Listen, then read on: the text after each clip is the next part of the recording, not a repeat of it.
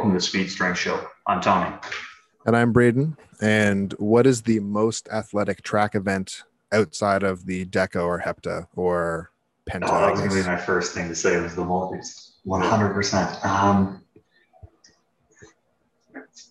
ooh. So I guess you could take it like what athletes would be best at like a variety of sports or best at a variety of track events would maybe be one way to take it or you could think about like which if you were to train for one event which event would prepare you best for a bunch of other events or a bunch of other sports well i mean i'm going to sound really biased when i say this but if you train for sprinting it gives you the underlying ability for every other event right you have to go down the runway in long and triple jump so you spend yep. a lot of time working on sprinting. You obviously have to sprint and navigate the hurdles in hurdle events. And javelin, you have to approach with a run and then throw. Pole vault, same thing. So it's sprinting is probably the most transferable. I would say it's the most transferable to like team sports as well. The, the most team sports anyway. Yeah. So I mean, sprinting is a foundational thing. I don't know if it's the most athletic compared to all the other stuff. Pole vault's probably the most technical. I would agree with that. Or high jump, maybe. So uh, I'm. I mean, I want to say sprinting because it's the foundation of of everything else. And if you can sprint very, very well, it gives you the ability to do a number of things. So, isn't that sort of what athleticism is? If we think of someone so. who's athletic, we think of someone who can do a whole bunch of movements and actions with their body.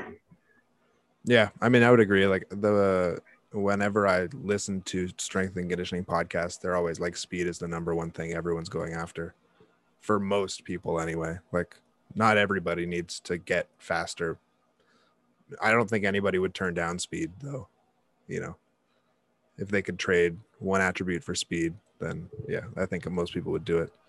Um, and you, well, you are right for all those other events, and it's still going to give you like the neural drive and the power to maybe be like semi passable at the throws and things like that. Um, yeah, you would think even the timing too, of like getting the limbs to yeah. do whatever action at the same time and, and things like that. So uh, I think for that reason, I would pick, I would pick sprinting. Yeah. I guess, even though it sounds really biased that I'd be picking that.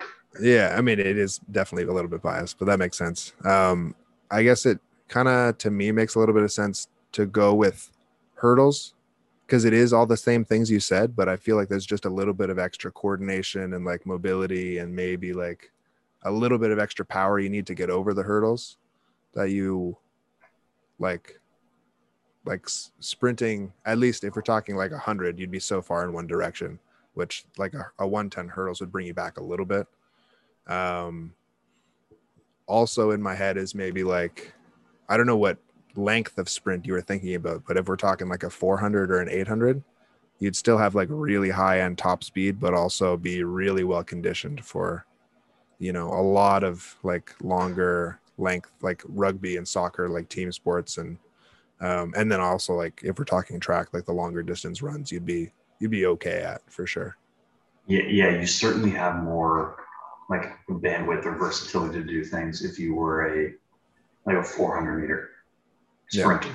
because i mean if you take even take an example of someone uh, like van Niekerk, who's the current 400 meter record holder on men's side. He is a sub 10 second sprinter in the 100. Pretty sure he's gone sub 20 in the 200. Wow. And then he's the world record holder in 400. So, I mean, you could argue he could be in the Olympics for any of those events. Like, he's not going to be quite as fast as the maybe the top, top people in the, the 100 but he could probably make an Olympic final if he's healthy. Yeah. And then well, he can stretch that speed out way further than any of the guys yeah. he's racing against in the one. Yeah. I mean, you think about it too, like if if he has that ability, but he's also like he's training for the four, right? Like you, I, you wonder what he could do if he was training for the one or training for the two. You know. But yeah, I do agree. I, I, I was thinking more in the shorter realm, like Mm. from a like a pure speed Hmm. standpoint, because the pure speed is what's going to transfer over best other other events. Hmm. Like your ability to hold station in the in the last bit of a 400 isn't going to help you in you know pole vault as you're going down the runway. Although because the field events have multiple rounds and Hmm. some of it, like uh, pole vault, for example, is three tries. Yeah. And if you complete it, you- At each height. yeah, you keep going. So you could end up doing like 5, 10, 15, 20 jumps. Like who knows where you're you're going to be. Yeah. So potentially that capacity or the the ability to, you know, be able to sustain that speed over and over and over again would be needed. Yeah. Yep. So I'm going to stick with my answer of sprinting. Yep. As the the most athletic event in track and field outside of the multis because I think without question it is the multis. Yeah, that's why I had to eliminate them off the bat because there's. I would I would say Well, there's, Whoever- there's no convo.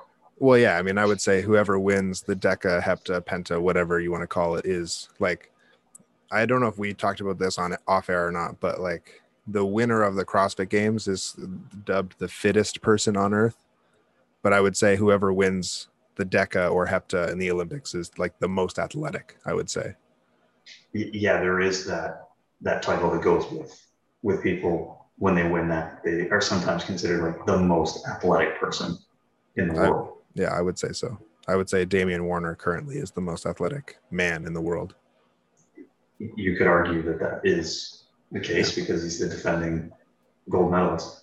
hmm yeah. So yeah, it makes it too easy if you if you pick that. Yeah. Yeah. But yeah, I'm gonna stand by sprinting. Yeah. That's fair. Just because, like I said, the versatility allows you to do so many other things as a Mhm. result. hmm Um, I guess. Do you think there is any field sport that would translate really well to all the other ones, or not really? Or is field just the throws, or all the are the jumps field as The well? jumps are field too. Okay, I would say that javelin would be my next one interesting. Because javelin's like an elastic throw as opposed to like a strength throw. Yeah, Like so, something like shot put, you have a, you know, it's it's a much heavier implement. You have way more time. and it's a push. It's not really a throw. It's more like a push. Yeah, compared to the javelin, like you get that loading. Yeah. With the with the javelin, and then there's that elastic component. So I mean, Plus, you have the run up. Yeah, so if somebody can sling a javelin pretty good, they can probably sling a baseball or spike a volleyball Yep. or throw a football, anything, water polo, all the sports you can think of where there's some sort of single arm, like Yeah, whipping, throwing type motion, striking, yeah. would probably transfer really, really well. I mean, anecdotally speaking, of people I've met more recently, there seems to be a crossover between javelin, volleyball, and high jump, all kind of being one. Like one athlete can do all those things. Yeah, because if you think about the demands of volleyball, you probably have somebody Yeah. that could figure out high jump or Yeah. javelin, depending on where their strong suit really, really lie. Yeah, yeah, exactly, exactly. Um, but yeah, I mean that kind of nicely, like anything athletic, I guess, talks translates well into anything we're going to talk about on any episode.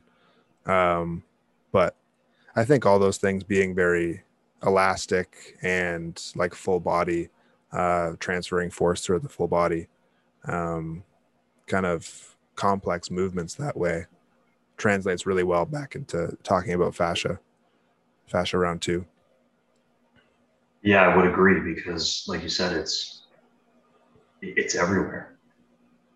Literally, Like yeah. it's it, it's all over the body. It, as we talked about last time, like it's literally it covers and wraps everything, like Mhm. nerves, muscles, bones, all of that stuff. So it, it's everywhere. So as soon as you're doing some sort of movement that is global, it's your whole body. Like we're talking about you know, javelin where you're running down the runway and then throwing the spear. hmm Your whole body's involved. So then the fascial system is involved. hmm And so, like you said, almost any athletic movement, any movement period, hmm is going to use or depend or impact the the fascial system in some sort of way. hmm Well, yeah, and, and even just what you're talking about, like sprinting translating so well to so many other things. Like obviously, sprinting is a part of so many other things, but just the way that it prepares the body for like uh, instantaneous high high degrees of force and transmitting the force like from the foot all the way up to the opposite shoulder and then how that sling is preparing for the next step and like there's the constant like counter movement like stretch recoil stretch recoil stretch recoil kind of thing. Um and and how it makes like using that system makes the movement so much more efficient and therefore like you're able to use so much more or produce so much more force than you would otherwise be able to in a shorter amount of time with less energy expenditure you're talking about the guy running the 400 like imagine doing that with only muscles you know Well, you know, you'd be cooked. You would be absolutely fried by the end of it, like Yeah. 100%. I mean, you already are. Mhm. and that's with all the elastic return. So, like you said, if you had to run on pure muscle, you'd be you'd be toast. Mhm. Um, so yeah, I don't know if there's any points that you wanted to like just highlight from last time around, like how the system works before we we dive Yeah. into it. I mean, it's everywhere. It covers and wraps everything. So literally every everything we do is influenced by or influences the fascia in our body. Mhm. Yeah, I guess yeah, just all all the connective tissue. When we're talking about fascia, we're talking about all the connective tissue. Um, I guess we're focusing a little bit more on the stuff that connects muscle to muscle, muscle to bone, and like wraps muscles. We don't are in the in this conversation. I don't think we care as much about the stuff that wraps the organs and cushions the organs and things like that. Um, It's but yeah, obviously it's- important, but not in our context. yeah but yeah wraps everything it's everywhere adapts to everything um yeah little cells laying down lines of you know tension uh collagen fibers and elastin fibers and um and they get laid down in the direction of the force that they're responding to in like literally in response to force um and the type of collagen and the type of elastin is going to be dependent on the specific stress and force and repetition and time and all those things that you're subjecting it to with you know like heavier higher tension things resulting in thicker like stiffer collagen fibers and more elastic things would be a higher percentage of elastin and also like more springy elastic collagen fibers as well. Um It's great that you bring that up because that's effectively why I think it's important to think about training mhm, mhm, and to and to consider what sort of effect you're having on that because like you said, it's it just gets laid down.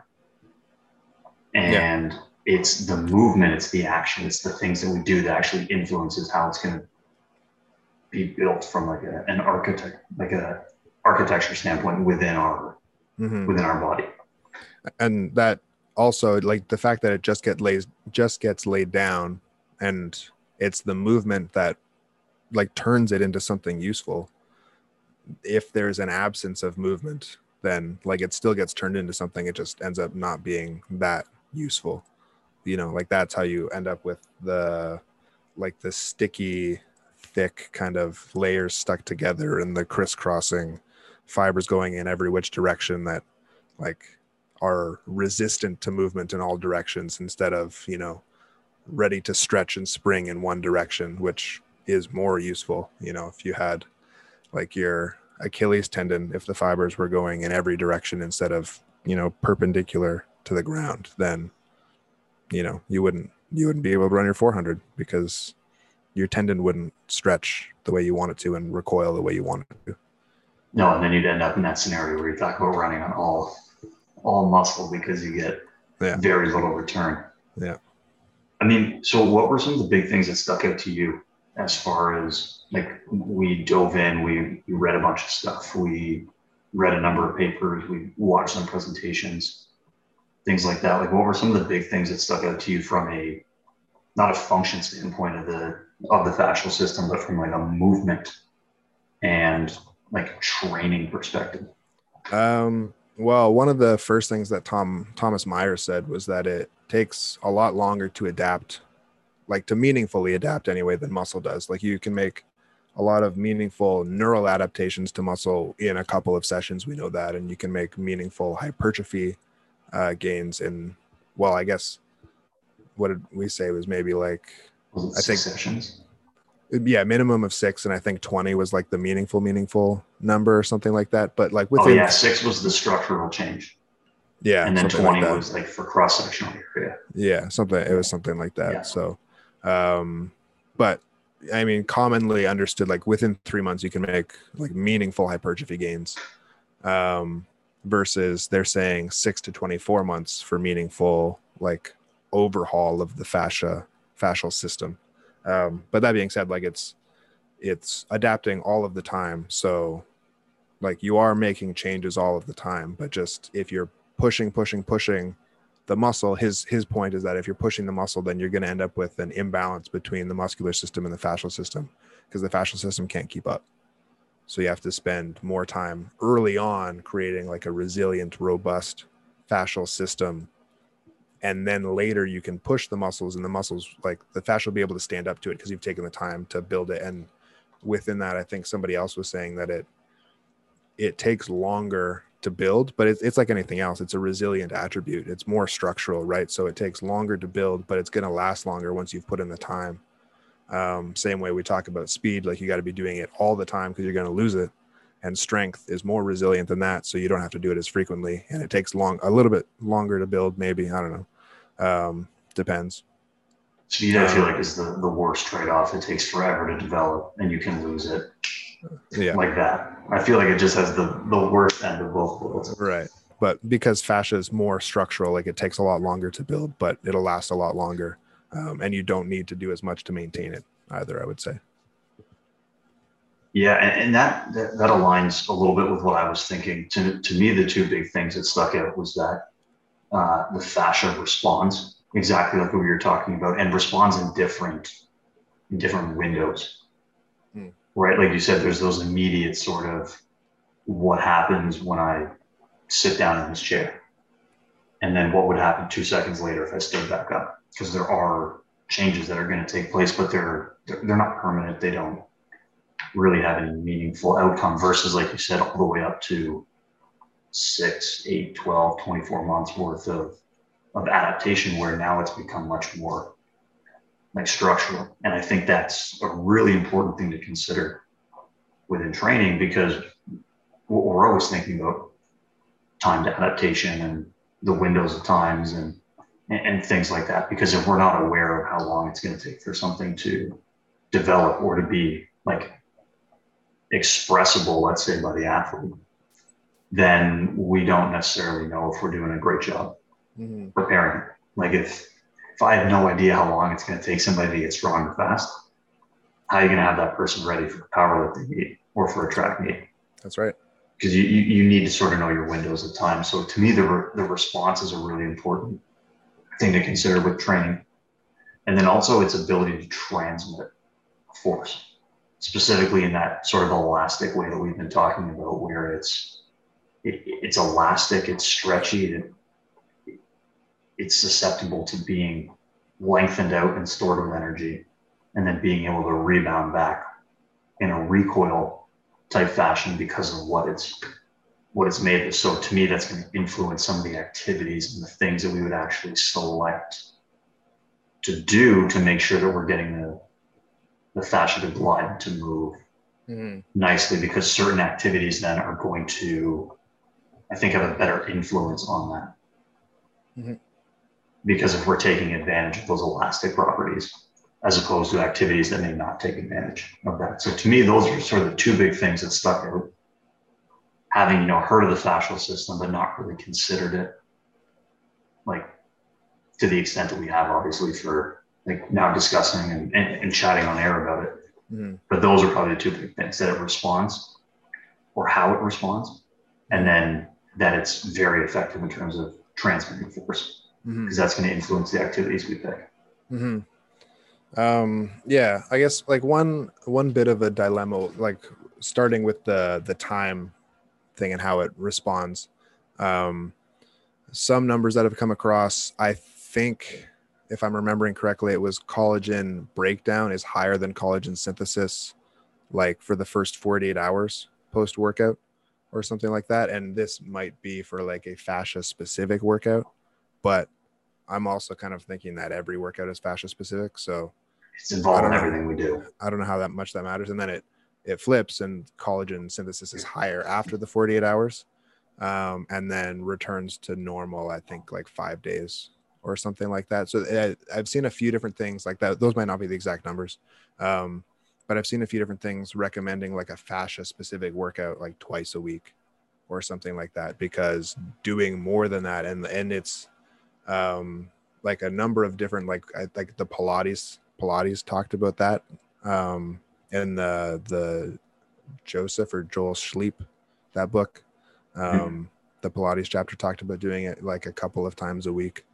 Um yeah there was a number of different things that we're talking about doing it that way so that you don't like it's like the same idea that you don't train a muscle two days in a row because you just keep training yourself down into a hole which if you're modulating like intensity i think it's more or less fine but um that's something that is in my mind anyway because like it's very common to train you know four times a week or five or six times a week you know and doing full body movements six times a week now if you're doing different full body movements you're using different like fascial lines and fascial chains so maybe from that respect it's it's fine but um yeah that was just one thing i don't know if you came across any of that information or not No, Um, so I, I'm curious what you came across in terms of like fascia specific.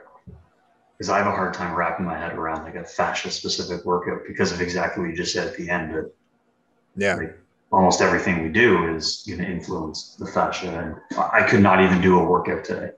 And I could just get up out of my chair, walk over there, go do whatever, pick up the laundry, make some food, and the fascia is being used and yeah maybe So, it's not yeah. being stressed enough to make a change, but well like there's know, like- anything there's like everything else there has to be like a minimum effective dose i guess right where there's a certain amount of stress that is going to create that collagen. Like i guess if collagen's always being laid down then maybe it is only going to be in time like when it the fascia system is stressed that collagen's going to be getting broken down at a higher rate you know? So maybe it's something to do with that. But like the impression i got from those uh like book chapters and and things like that was that it's it's different than like strength training is not a fascia workout not fascia specific anyway. The fascia is working in a different way but like those numbers are still the same. Like i think the 48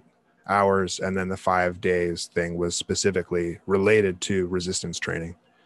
Um but resistance training is going to stress the fascial system in a different way than sprinting or a different way than like tai chi or you know like stretching. Just like a mobility workout is going to stress it in a different way. So yeah. I don't know. It was that was a that was a weird one for me um to kind of think about but i guess like the recommendations were like you can do your your workouts that are for performance like two or three or four times a week and then you have twice a week that's like a fascia specific workout where you're going to do more like like specific like stretching of the like fascia lines or working on like finding lines of tension or um like slower movements in in multi directions like tempo movements and things like that. Not like a tempo squat necessarily but i don't know like a really slow like lunge rotate reach kind of a thing. Um so yeah i don't know. It's it's interesting. I'll i'll make sure before the next one to to um look into that specifically But.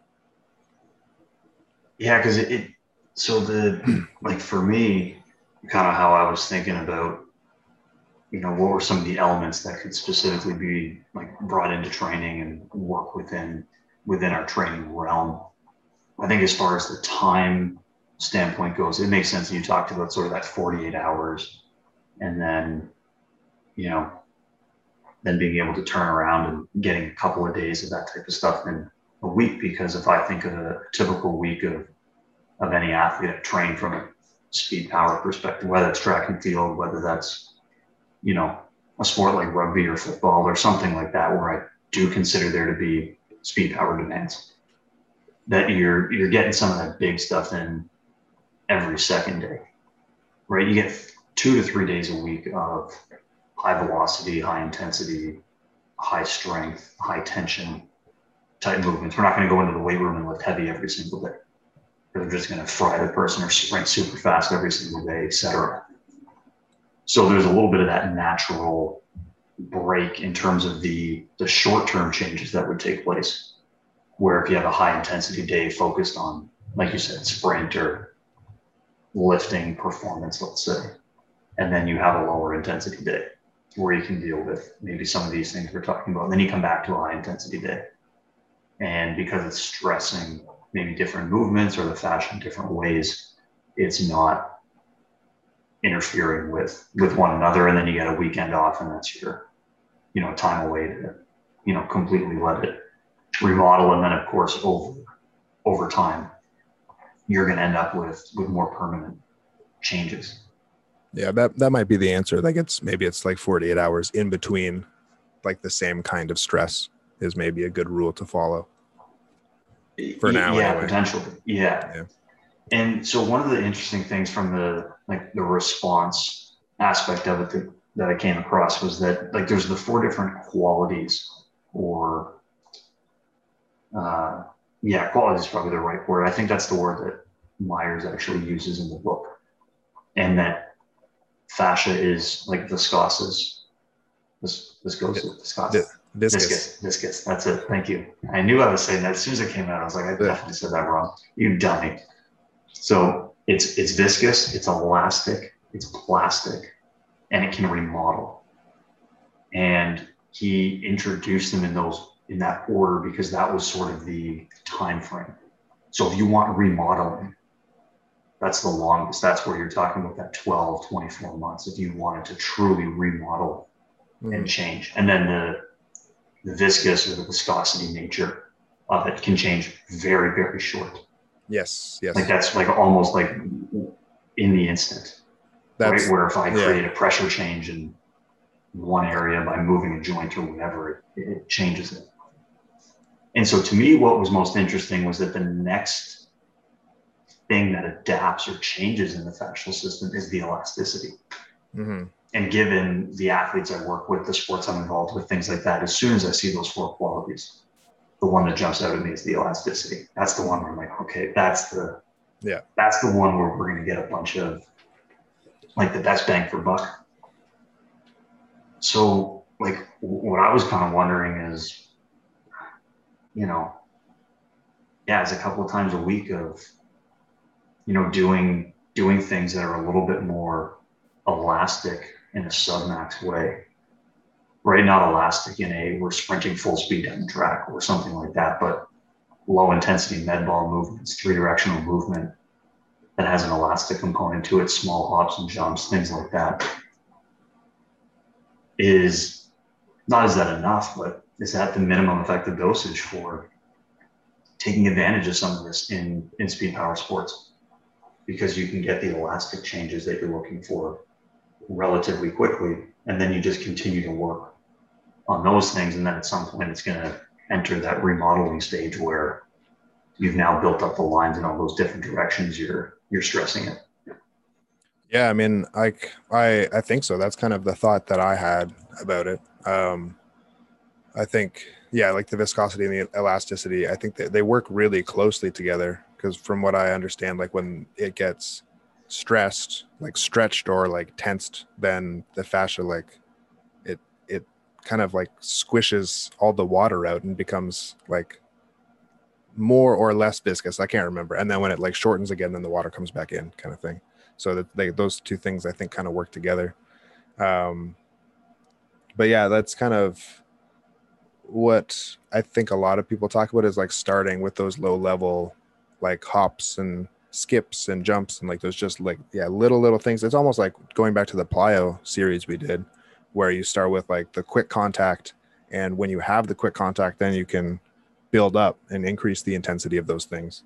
Um but yeah like i i, I think so. That's how i would probably start. If we're going after it in this way like that's not to say that you can't like sprint and jump and do bigger things as well you know but if I mean, I still would personally for Yeah. like the, the training and stuff I was putting together for people. And I mean, I, like- I wouldn't want to discard that stuff. No, for definitely not. But that's yeah, like that's especially like our job is to prepare people for their sport, and it's not like their sport is going to take a two year. Well, it kind of did just take a two year break, but um, it's probably not going to happen again. So you know, we don't, we don't have two years to remodel before we start sprinting again. So, um, but yeah, I think so. I think that makes sense um, to do it that way in some capacity. We were talking um, when we went out for lunch like a couple weeks ago yeah. about the like the extensive and intensive and was there one other one i can't remember Oh yeah, extensive, intensive, and reactive. Talk reactive about the Red Bull stuff. yeah yeah yeah so Yeah. the re- reactive was the more intense stuff that would be more akin to like a depth jump or, or sprinting or something like that and then um and then the intensive was the elastic like repetitive stuff and then the extensive was like the super easy you're just like moving from a to b as many times as you want kind of thing Um, Yeah, it's like the low load, and yeah. So to me, like that extensive med ball work, for example, like continually repeating, you know, rotational throws against the wall or overhead throws against a wall, or you know, mhm. some sort of like lunge with a reaching and you know like a reach pattern or something like that would all fall in that sort of like extensive Yeah. kind of category which i think is perfect with the the fascial stuff because it can take advantage of some of the elasticity Mhm, absolutely in different directions but in a non i don't want to say in a non-stressful way because you need stress to create adaptation but the the stress level isn't like high Yeah. nervous system demand Well, yeah, no, I would say that's like low enough stress that you can do it on a recovery day, which I think like the way that I'm seeing it is these like fascial workouts would be recovery day, essentially, um, where you're doing, you can start like that would be the most intense thing maybe you do on that day. Um, would be, yeah, just like a, a big, like a few big sets of like, like 20 continuous hops or 20 continuous like med ball. It's not high force production, but you're just like, the purpose is to to have that that elastic recoil that like pre-stretch and then come out of it kind of thing and like using your body in an elastic way it doesn't need to be high force but loading and and releasing in an elastic way um, and then getting into less intense stuff afterwards but um, yeah i think Well, and even the sense. opportunity to do things in multiple directions, absolutely right? yeah. Because I think one of the big things too with the with the fascial stuff, like when we talk about transmitting force, and it's important that we're moving in different directions. We think back to the last episode when we were talking about like the adhesions, and you alluded to it a little bit at the at the start there, right? Where there's like the sticking points and things don't move super well. Well, if we only ever do things in one direction with one type of movement, then we effectively we don't prepare ourselves to move in different in different directions Mhm. And we create those and the words that they use is these adhesions that then prevent us from moving. So then through all this submax loading for example this like reaching and throwing and small hops and things like that like yeah do some of them lateral do some of them forward do some of them backwards chop up and down lift up and down rotate mm-hmm. side to side. Like you you combine all those different planes of movement and it's a good chance especially for sports too where kind of get walked into one plane where you, you can still allow the body to move freely regardless. Because and you know what? It's important maybe not from a pure performance standpoint is but as much as we think about something like you know olympic weightlifting or weightlifting if you're not in the olympics um, as like a sagittal plane it's one direction of movement because the bar goes up and down and moves in the sagittal plane or sprinting because i'm moving from the start line to the finish line in, in one direction there's still so many things three dimensionally that's going on. And you know, if you look at a lifter who has the bar overhead, well, they're stabilizing. There's there's rotation sometimes, especially on game day when they're pushing the limits. You see them take a few steps forward to stabilize the bar. It's it, you know, and same thing with sprinting. You're moving in a linear direction, but there's a lot of rotation. There's a lot of you know mm-hmm. frontal plane stability. So I still think it's important that with these types of training, you know, maybe not on your big days, but on some of these other days that you still make sure the body has the ability to move in different areas and different spaces because you don't know where you're you're going to need that. Yeah, definitely. Um, yeah, I would say, well, sprinting for sure, for sure, ton of rotation, ton of yeah, frontal plane stability. Um, and yeah, you look at like the snatch or like a squat or whatever. I mean, good luck getting the bar from the ground to overhead without your shoulder rotating. Good luck getting in and out of the hole in a squat without your hip rotating. You know, like it's not like it's just flexing and extending. Like everything is happening. You know what I mean? So, um, you need to have that ability at every joint to to rotate and like adduct and abduct and flex and extend and um and like for sprinting and like team sports, I would argue that those like elastic, omnidirectional, low intensity things are performance enhancing because you know you're preparing your body to move in any direction which you're going to have to do. Like you have to move in any direction. Um and it's going to happen frequently. it's going to happen frequently and then for the other sports like powerlifting and and weightlifting and um yeah i guess those are the only two that are like those are the two most sagittal plane sports that I would that I can think of anyway. Yeah, I would agree. Um, the health benefits that come from omnidirectional movement is also performance enhancing. Like being healthy is a performance enhancer, so it's it's important. Yeah, like a, a good example of that was there was a like a, a weightlifting coach I worked with in the past, not like my like it was a, a fellow coach, and he was obviously on the on the weightlifting side. And on some of the off days, they were doing these like they call them multifidus twists. Okay. Which you were basically just lying flat, and you either had somebody anchor your feet, like you were flat belly down, and someone anchor your feet on a bench, or you could use one of those like Roman chairs or back extension machines, and you would you would lie flat to the ground, belly button down, and then you would hold a plate overhead, and you would twist and move through like the like the T spine and rotate side to side. And they didn't load it heavy, but that's where you know he was talking about well that ability when you you know jerk or snatch the bar overhead mm. and you're dealing with that rotational demand that the bar puts on you. They're not doing that exercise to load it to prepare you for that. That's what you do in practice when you're actually snatching and, and jerking and things like that, and you actually have significant weight overhead.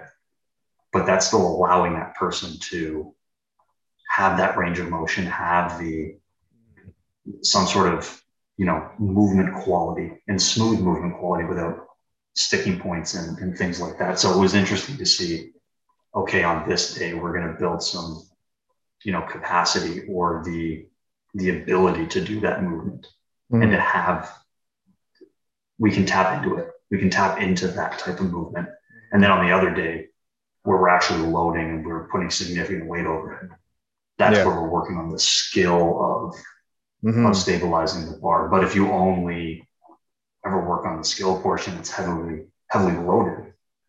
Well, you're only loading the fascia in the body in that one way. You might lose the ability to actually get that extra little bit of rotation you might need to stabilize. Well, that's right. And things like that.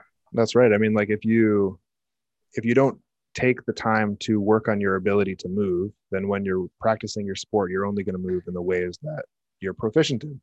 You know, like if you're, well, we've been talking about squatting. So if you're squatting and you have a little bit of a shift, you know, then you're going to continue to squat with a shift because that's the only way you know how to squat. And the longer you squat like that, that's going to continue to be like a tighter and tighter window. That's the only way you can squat until you take the time to learn how to squat with zero weight in other ways you know um, todd wright talks about that all the time we're like or like todd wright and then uh, gary gray and like the uh, gray institute and um, they talk about like just restoring movement options essentially and, and making sure that people can move in any kind of a way because if you've got like they're basketball guys so if you got in um, like a, a post player that is used to pivoting off their left foot and they can pivot really well and like do all their moves off, off their left foot you know it's great for them but eventually someone's going to figure out that like okay they pivot off their left if i can you know make it so that they can't get their left foot to be the pivot foot then i win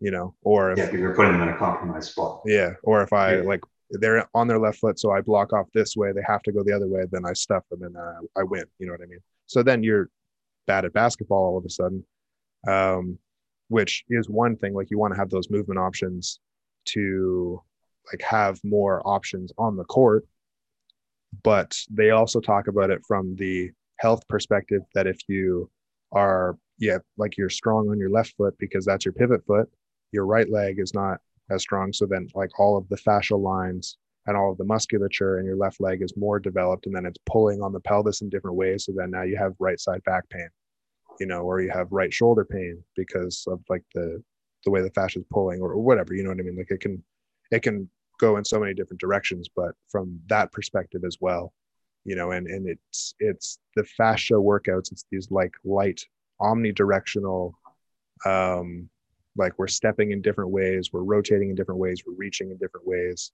that restores those movement options. And they they um i think try to put more focus on the things that they're not like those athletes are not good at. So if you have again like the you're good at pivoting on the left foot then you're going to do a lot of things that would mimic pivoting on the right foot and just and just right foot stance in general and getting used to moving on the right foot probably and reaching and rotating in different ways um, and if even if you have like a go-to move then you're going to do things that are the opposite of that you know just for the sake of evening it out and health and um, and restoring movement options essentially. I really like that term restoring movement options because at least for me then the next thing i think about is well you're giving the athletes more tools in the toolbox. That's right. And then when they're in their sporting environment in their sporting context they have more things to pick from. So when they encounter a scenario where they go, oh, I have to hammer a nail into this thing, they can put away the screwdriver and take out the hammer and use the right tool for the job. But if you don't give them the different things to pick from, then they have to use that one tool over and over and over again to try to do a bunch of different tasks. It's not really like that well designed to do. Mm-hmm. Um, the other thing that I think like the light well the moving in a bunch of different planes in a bunch of different ways is important for this too but like doing it with light weights and like a very variable tempos and specifically slow tempos i think is good. Like tom tom myers talked about this too um, that just because you can do something fast doesn't mean you can do it slow. And taking the time to make sure you can do something slow first is maybe uh, a really important thing um, because i think like you've probably seen people in the gym doing like like a single leg RDL maybe or some kind of uh like a split squat variation something that requires a little bit more more balance and they just like race through it you know? Um, but if they slow down they're going to fall over kind of thing. And yeah no chance. No exactly. chance. it's one of those so you're kind of you're using the momentum to finish the movement in a way and i think like when you do that you're you're moving like by default, as soon as you go fast or heavy or whatever, you're moving in the way that is easiest to move. There's no way around that.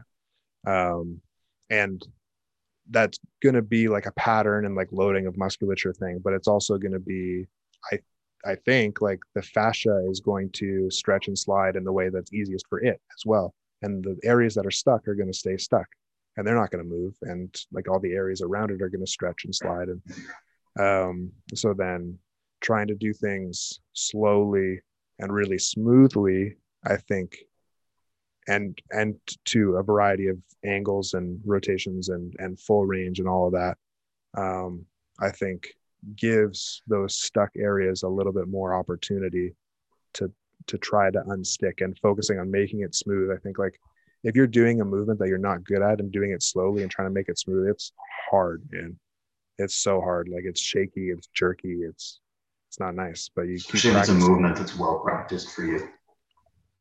Like if you've done that movement a lot and now you're trying to go back. Mm-hmm. and you know add some of that stability or that slow tempo or that control. Mm. Like you said, someone doing their single leg RDLs for five years racing through them. Yeah. They've, Yeah. That's a well practiced pattern now. Yeah. And now you're asking, okay, just chill out, slow down. And Mm. It's going to be worse than someone who's doing it for the first time. Probably. Yeah, probably. Yeah.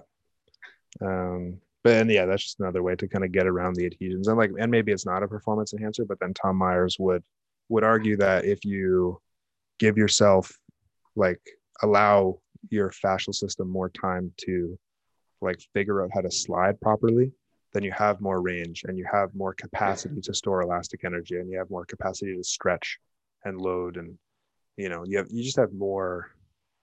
It's like like if you compare it to muscles it's like you have part of your muscles just not working. And you can drive home like i need to make the part that is working produce as much force as possible. Or you can take time and not do that and focus on getting your entire muscle to work. You know it's it's the, same kind of idea in my mind anyway. Yeah, and I mean it's it's the whole idea of like building a base and developing, you know, what you need. And, and as soon as you were talking about like oh the ability for for range and stretch and this and that, then you know I was almost I was reminded a little bit of the talk we had with with Dr.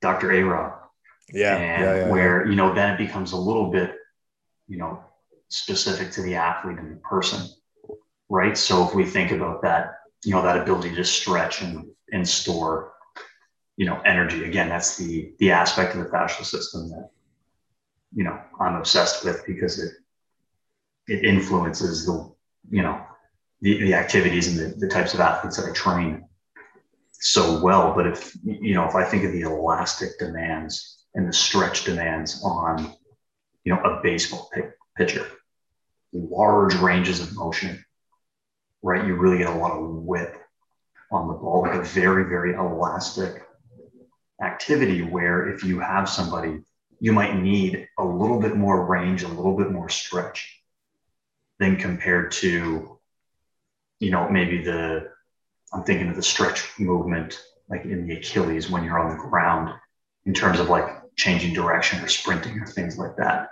So maybe with the baseball pitcher, you need to spend a little bit more time because you have this really large elastic movement.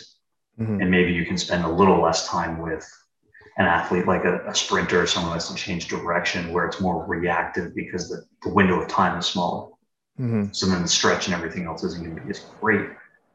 But it still highlights the point, like you said, that there's this ground level or base level work that you would need to establish prior to Mhm. to going into it. And it, again, it's going to depend on every sport, every athlete, every person, and their demands are going to be a little bit different.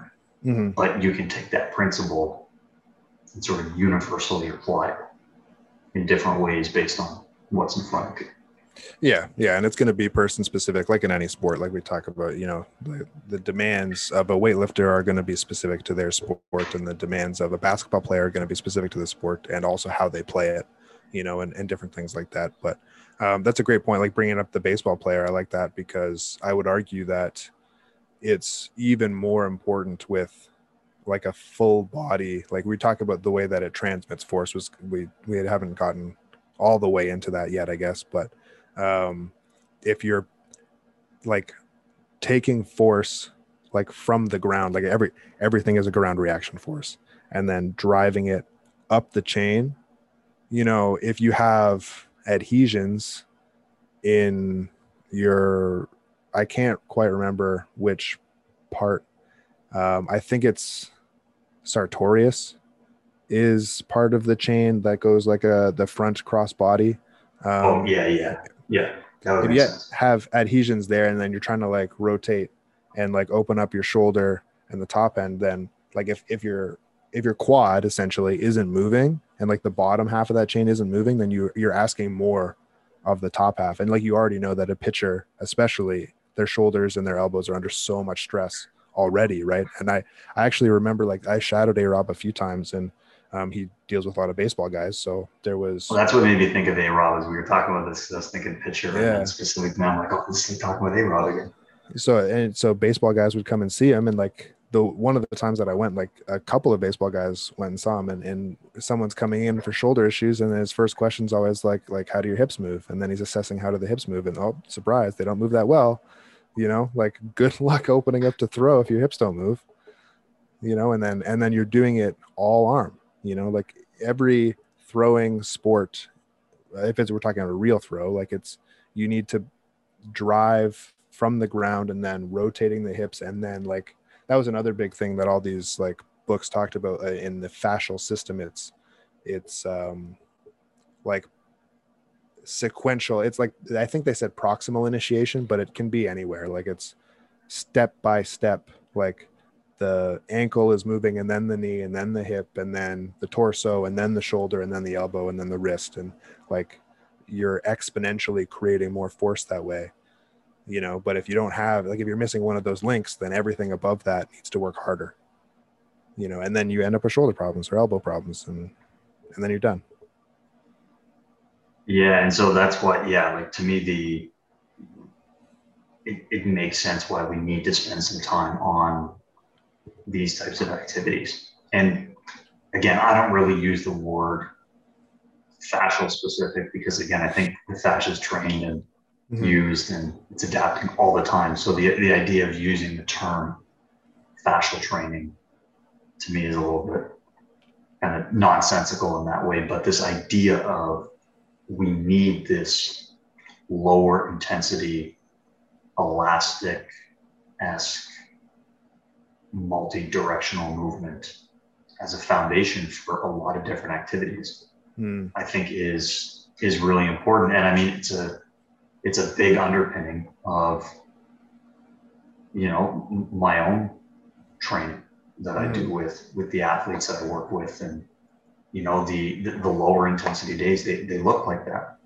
I do a lot of submax isometric work to help with you know muscle working isometrically and to help the create the, the space and the stretch for the tendon and then I'm always pairing it with low intensity low impact extensive plyos, extensive throws, different three direct, three dimensional movements in, in space with med balls or things like that to again to open up the the range of motion and the, the movement options available to an athlete and to train and prep it for some of that elastic activity because then on big days when we go after things that's that's what we need to be prepared to do mm-hmm.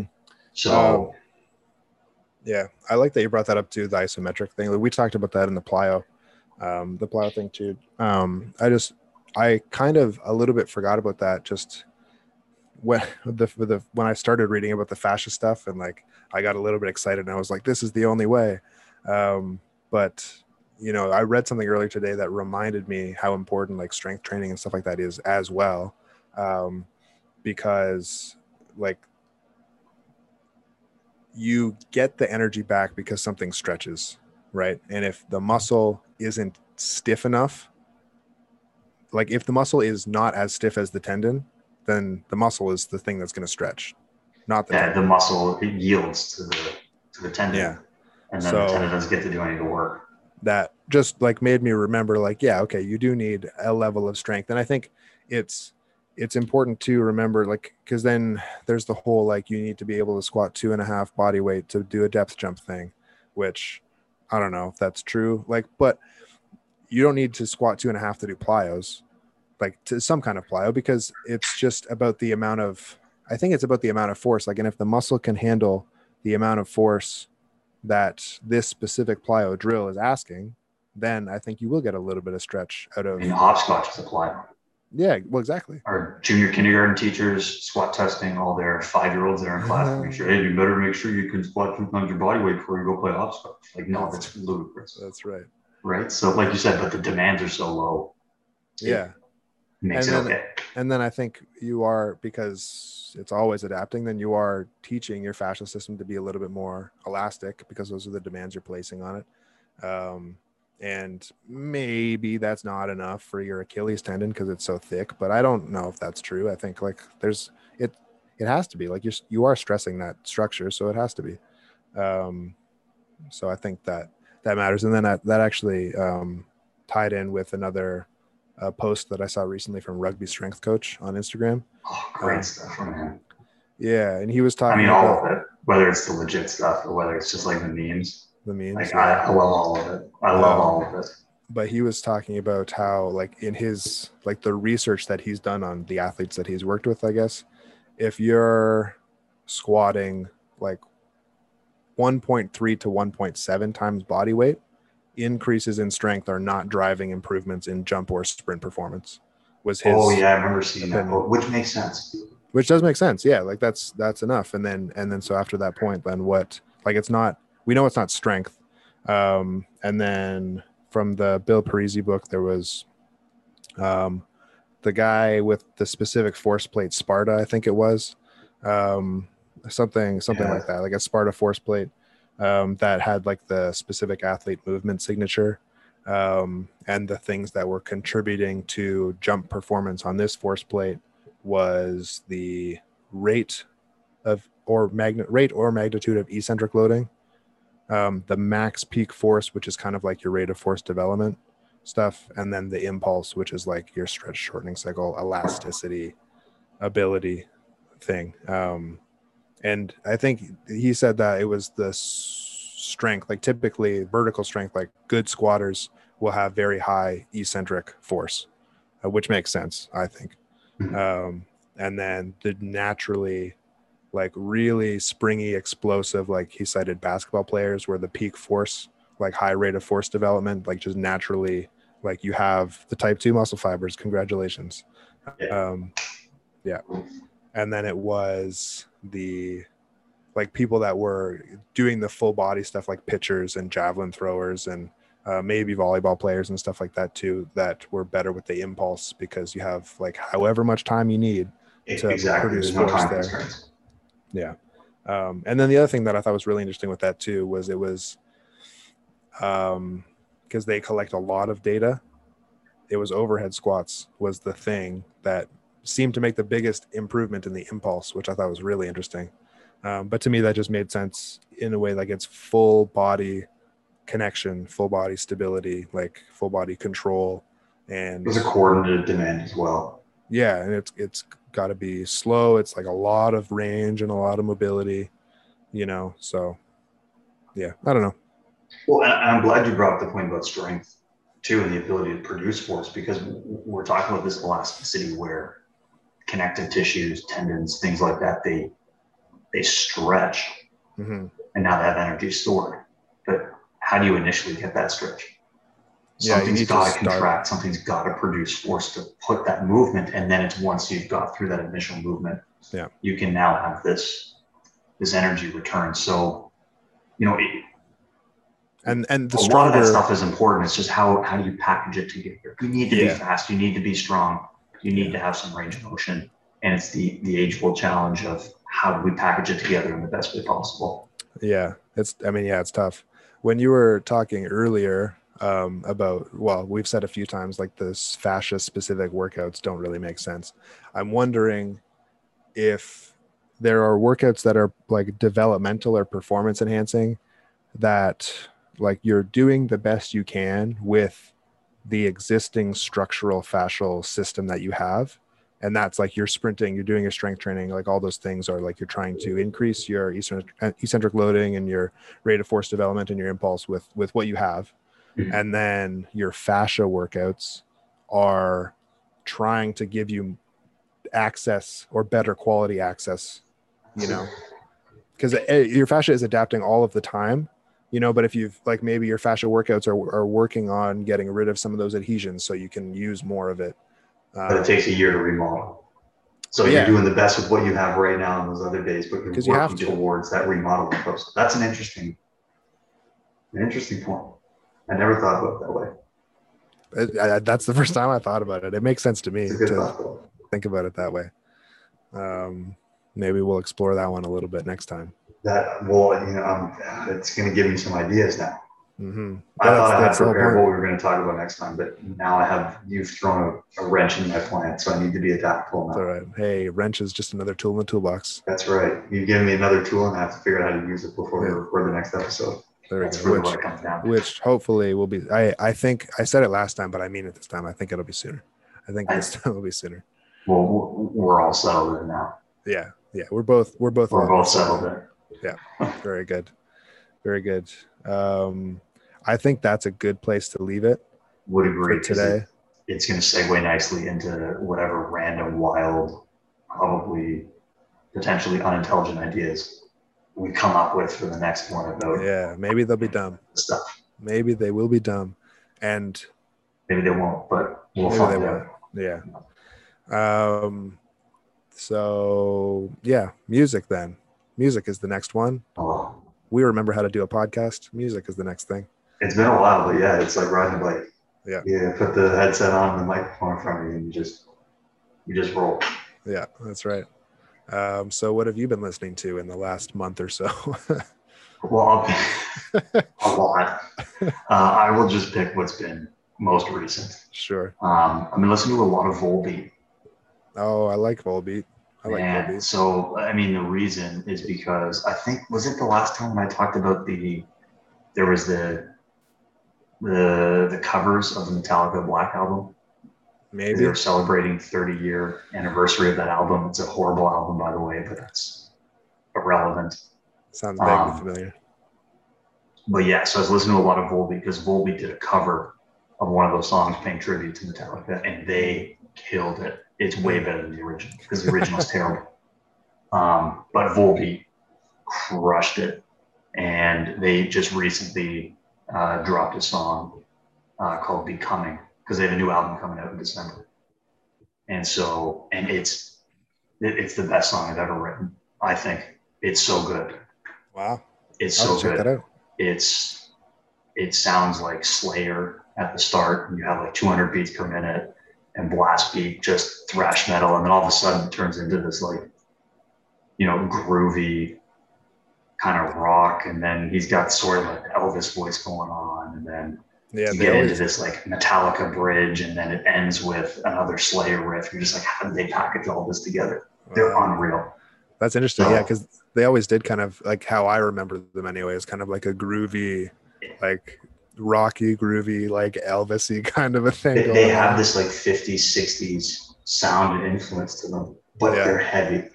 Yeah, So that's cool. Yeah. I might have to check that out. Yeah, I'm a uh, big Volbeat fan, and so I've been listening to a lot of that stuff yeah, I do. Yeah. Volbeat. I I only really heard their hits on the uh, on Octane back in the pack days, but yeah, it was they're they're good. They're a good group for sure. Well, I mean, we heard the Warriors call probably like how many times over because that was basically the theme song for Waterloo when we were there for our degrees. Oh, is that right? I, when we went out for, uh, from the tunnel for football, it was Kesha, the Warrior by Kesha. Oh, they picked the wrong one. Then. yeah, They picked the wrong Warrior song. yeah. Oh, that's funny. What have you been listening to in the last month? Though I know for you, sometimes getting music is a difficult task, but you've had a month now. That, Yeah, well, so remember the last time I mentioned uh it was the Bo Burnham special, I think was what I said. oh, Um, Jeffrey Bezos. yeah, Just uh, come on, Jeffrey, you can do it. yeah. Um so and I held two things back. So I before that I had listened to or watched yesterday, which is that movie where the entire world forgets about the Beatles. Oh, I've never seen that. um, and then the main character knows all the Beatles songs. Watching it, um, I personally am. I haven't heard very many Beatles songs, so the movie was good and the music was pretty good. Um, I don't know. I have a hard time getting into older music personally. Uh, so, but it it was a good movie. Um, so if you like it, then I'm sure you'll think it was fantastic. Um, It'd be like old music that I don't like. Well, if you like if you like the Beatles specifically, I think you'll the, probably like the movie a lot. Um, and I also, prior to watching that, had watched. Uh, oh man, I can't remember what the movie was called, but it's the one where the Pakistani kid gets inspired by Bruce Springsteen music. Um, and I, I do enjoy some Bruce, Bruce Springsteen songs, if I'm being honest. A little uh, influeed by my father on that one, but I feel like was- I know a lot of Bruce Springs- Springsteen songs, Yeah. but I don't know. And like someone would show me, I'd be like, "Oh yeah, I've heard that song before," but I had no idea that was Oh. Bruce. Oh yeah, that's fair. That's what I mean. That's fair. Yeah. Um, and then if we're talking about actual music, I just started listening to Ed Sheeran's new album um, because it was recommended to me the other, like literally like two or three days ago. Um, you were on that quick. What's that? You were on that quick. I was, yeah. Yeah. Like, yeah, yeah. I was fortunate because my daughter was sleeping at the time. So then I was listening to it while she was sleeping on me. And she woke up after two songs. So I can only speak to the first two songs. Um, but the first one was good and relatable to my current experience. And the second one I didn't like as much because I thought it was too like produced. Um, I like Ed Sheeran's voice a lot, but the more produced stuff is not as nice. Um, in my personal opinion, I like his live stuff a lot. So anyway. I've talked about Ed Sheeran before on this, but he's got a new album, so I guess fifty. So far, I think fifty percent of it is good. Um, So based on two songs, fifty percent is good. Yeah. I mean, if fifty percent of an album is good, it's usually an album worth getting. I would say so. Yeah, I would say so. I, I I mean, there are think- albums worth getting that only have two or three good songs. I have like Yeah. ten or twelve. Typically, I think I for bands that I liked, I, I think I typically enjoy like like maybe a third of the songs, something like that. So yeah, fifty percent is pretty good. Um, yeah, that's it. That's it. We're back. We're Hopefully. back for real this time. We Yeah. promise. We promise. Um, so yeah, if there's anything that people want us to talk about, then let us know. Still the same places: Speed Strength Show, Speed Strength Performance, and Braden Southern. Um, and we will talk about them probably if they're good ideas. And until then, thanks for coming along, world. That was a Speed Strength Show. We'll see you next time. Peace.